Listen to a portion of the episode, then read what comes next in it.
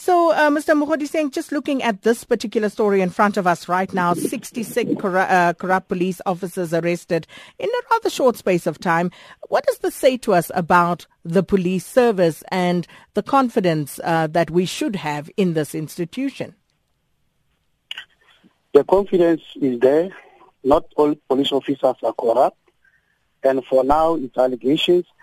Up until all the resources, for example, the appeals of authority have confirmed the dismissals or the allegations, then we can say those police officers were corrupt. For now, we can say it's premature to say the police are corrupt up until all the law institutions have exhausted its duties. So, given that uh, these allegations do hang over uh, people who are supposed to be enforcing the law, what do you think police management should actually do to promote, um, you know, a better morale and also uh, less corrupt activity amongst its members? I think when they say it's allegations, allegations is allegations. The police management, they have to just to be supportive to their members you don't have to jump the gun up until you are sure that those corrupt activities are real or not. For now, they still stand as allegations. We cannot say the police officers are corrupt for now.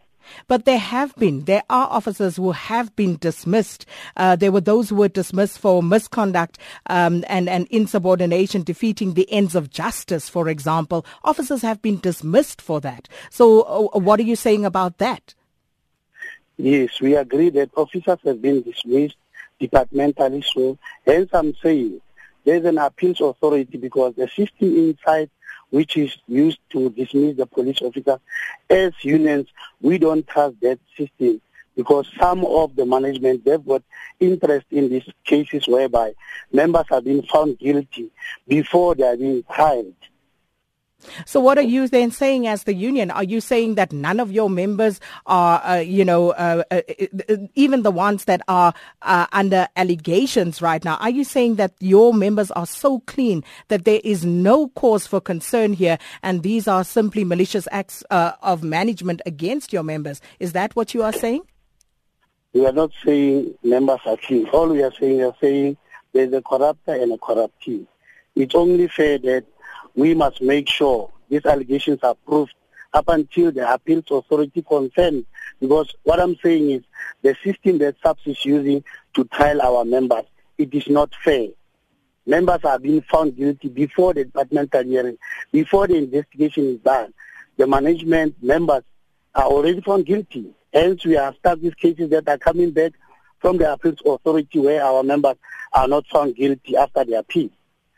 So the dismissal, which is done by the department for now, we don't, as the union, think it's fair. But we are saying if there are allegations or what must happen, there must be a fair trial. That is our job as the union to make sure that members are fairly dismissed. If they are corrupt, they must be removed from the system. We are not saying you must stay with uh, corrupt police officers. We are saying let there be fair process. If the police are corrupt, those who are corrupt, let them be taken out of the system. But those who are falsely accused, they must not be the casualty of the system. And, and, and as the union, you know, uh, do you think that you have a role to play in ensuring that your members uh, do not even, you know, get involved in these sort of activities that would land them in these situations where they are accused of breaking the law which they are supposed to uphold?